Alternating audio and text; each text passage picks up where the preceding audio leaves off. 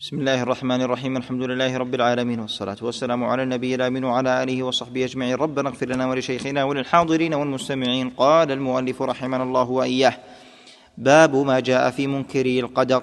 وقال ابن عمر رضي الله عنهما: والذي نفس ابن عمر بيده لو كان لأحدهم مثل أحد ذهبا ثم أنفقه في سبيل الله ما قبله الله منه حتى يؤمن بالقدر. ثم استدل بقول النبي صلى الله عليه وسلم: الإيمان أن تؤمن بالله وملائكته وكتبه ورسله واليوم الآخر وتؤمن بالقدر خيره وشره. رواه مسلم. وعن عبادة بن الصامت رضي الله عنه أنه قال لابنه: يا بني، إنك لن تجد طعم الإيمان حتى تعلم أن ما أصابك لم يكن ليخطئك وما أخطأك لم يكن ليصيبك. سمعت رسول الله صلى الله عليه وسلم يقول: إن أول ما خلق الله القلم، فقال له: اكتب. فقال: ربي، وماذا أكتب؟ قال: اكتب مقادير كل شيء حتى تقوم الساعة. يا بني، سمعت رسول الله صلى الله عليه وسلم يقول: من مات على غير هذا فليس مني. وفي رواية لأحمد: إن أول ما خلق الله تعالى القلم، فقال له: اكتب، فجرى في تلك الساعة بما هو كائن إلى يوم القيامة. وفي رواية لابن وهب قال رسول الله صلى الله عليه وسلم: فمن لم يؤمن بالقدر خيره وشره أحرقه الله بالنار. وفي المسند والسنن عن ابن الديلمي قال: أتيت أبي بن كعب رضي الله عنه فقلت في نفسي: شيء من القدر، فحدثني بشيء لعل الله يذهبه من قلبي. فقال: لو أنفقت مثل أحد ذهبا ما قبله الله منك حتى تؤمن بالقدر وتعلم أن ما أصابك لم يكن ليخطئك وما أخطأك لم يكن ليصيبك، ولو مت على غير هذا لكنت من أهل النار. قال: فأتيت عبد الله بن مسعود وحذيفة بن اليمان وزيد بن ثابت رضي الله عنهم، فكلهم حدثني بمثل ذلك عن النبي صلى الله عليه وسلم. حديث صحيح رواه الحاكم في صحيحه. بسم الله الرحمن الرحيم. الحمد لله رب العالمين، صلى الله وسلم وبارك على نبينا محمد وعلى آله وأصحابه أجمعين. ذكر المؤلف رحمه الله تعالى هذا الباب، باب ما جاء في منكر القدر، ليبين للناس أنه يجب على العبد أن يؤمن بالقدر خيره وشره من الله تعالى، وأنه أحد أركان الإيمان الستة.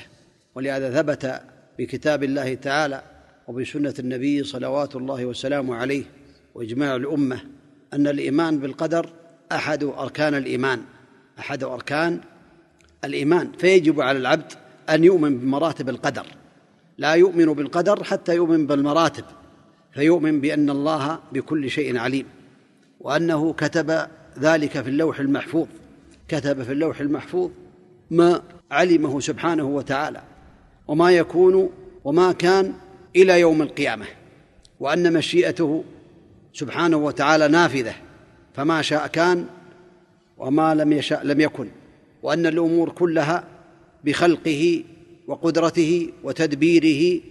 ومن تمام الإيمان بالقدر العلم بأن الله لم يجبر العباد على خلاف ما يريدون، بل جعلهم مختارين لطاعتهم ومعاصيهم.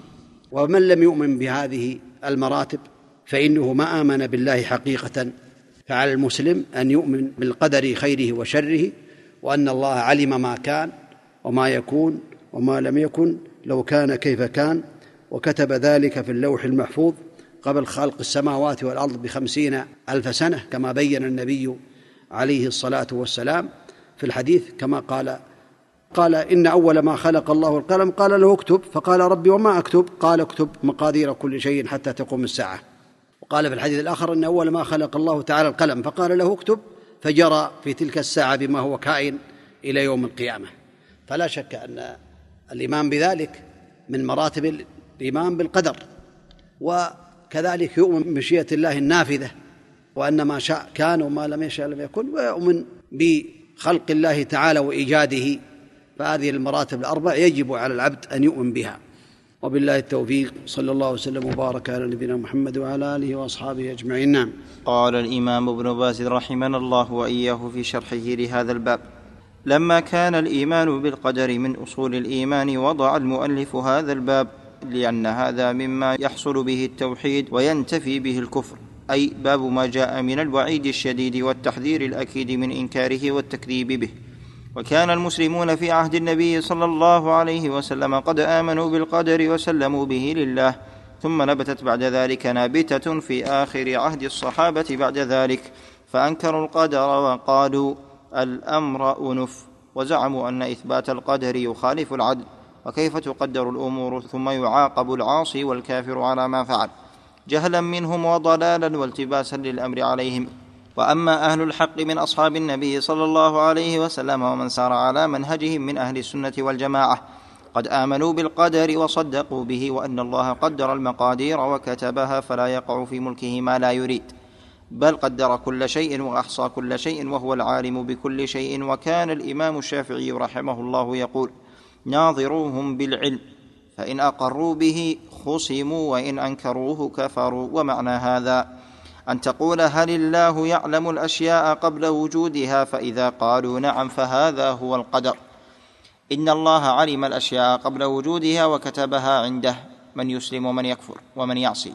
وإن أنكروا أن الله تعالى يعلم كفروا، لأنهم نسبوا إلى الله الجهل والضلال، والله تعالى يقول: إن الله بكل شيء عليم، وقال: لتعلموا أن الله على كل شيء قدير وأن الله قد أحاط بكل شيء علما.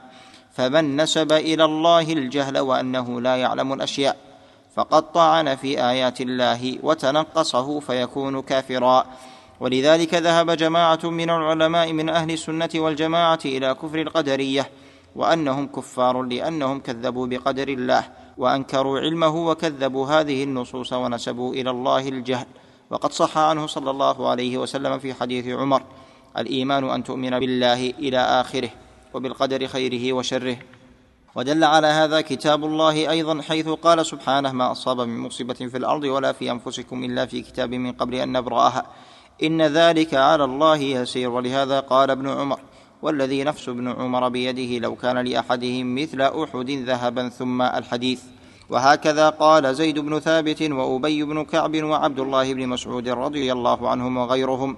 وهكذا قال أهل السنة والجماعة. فالواجب على المسلم أن يؤمن بالقدر، والإيمان بالقدر يشمل 4 أمور: الأول علم الله بالأشياء، الثاني كتابتها، الثالث وأنه خالق كل شيء ومقدر كل شيء، الرابع وأن ما شاء كان وما لم يشأ لم يكن. فمن آمن بهذه المراتب فقد آمن بالقدر، ومن كذب بشيء منها فقد كذب بشيء من القدر.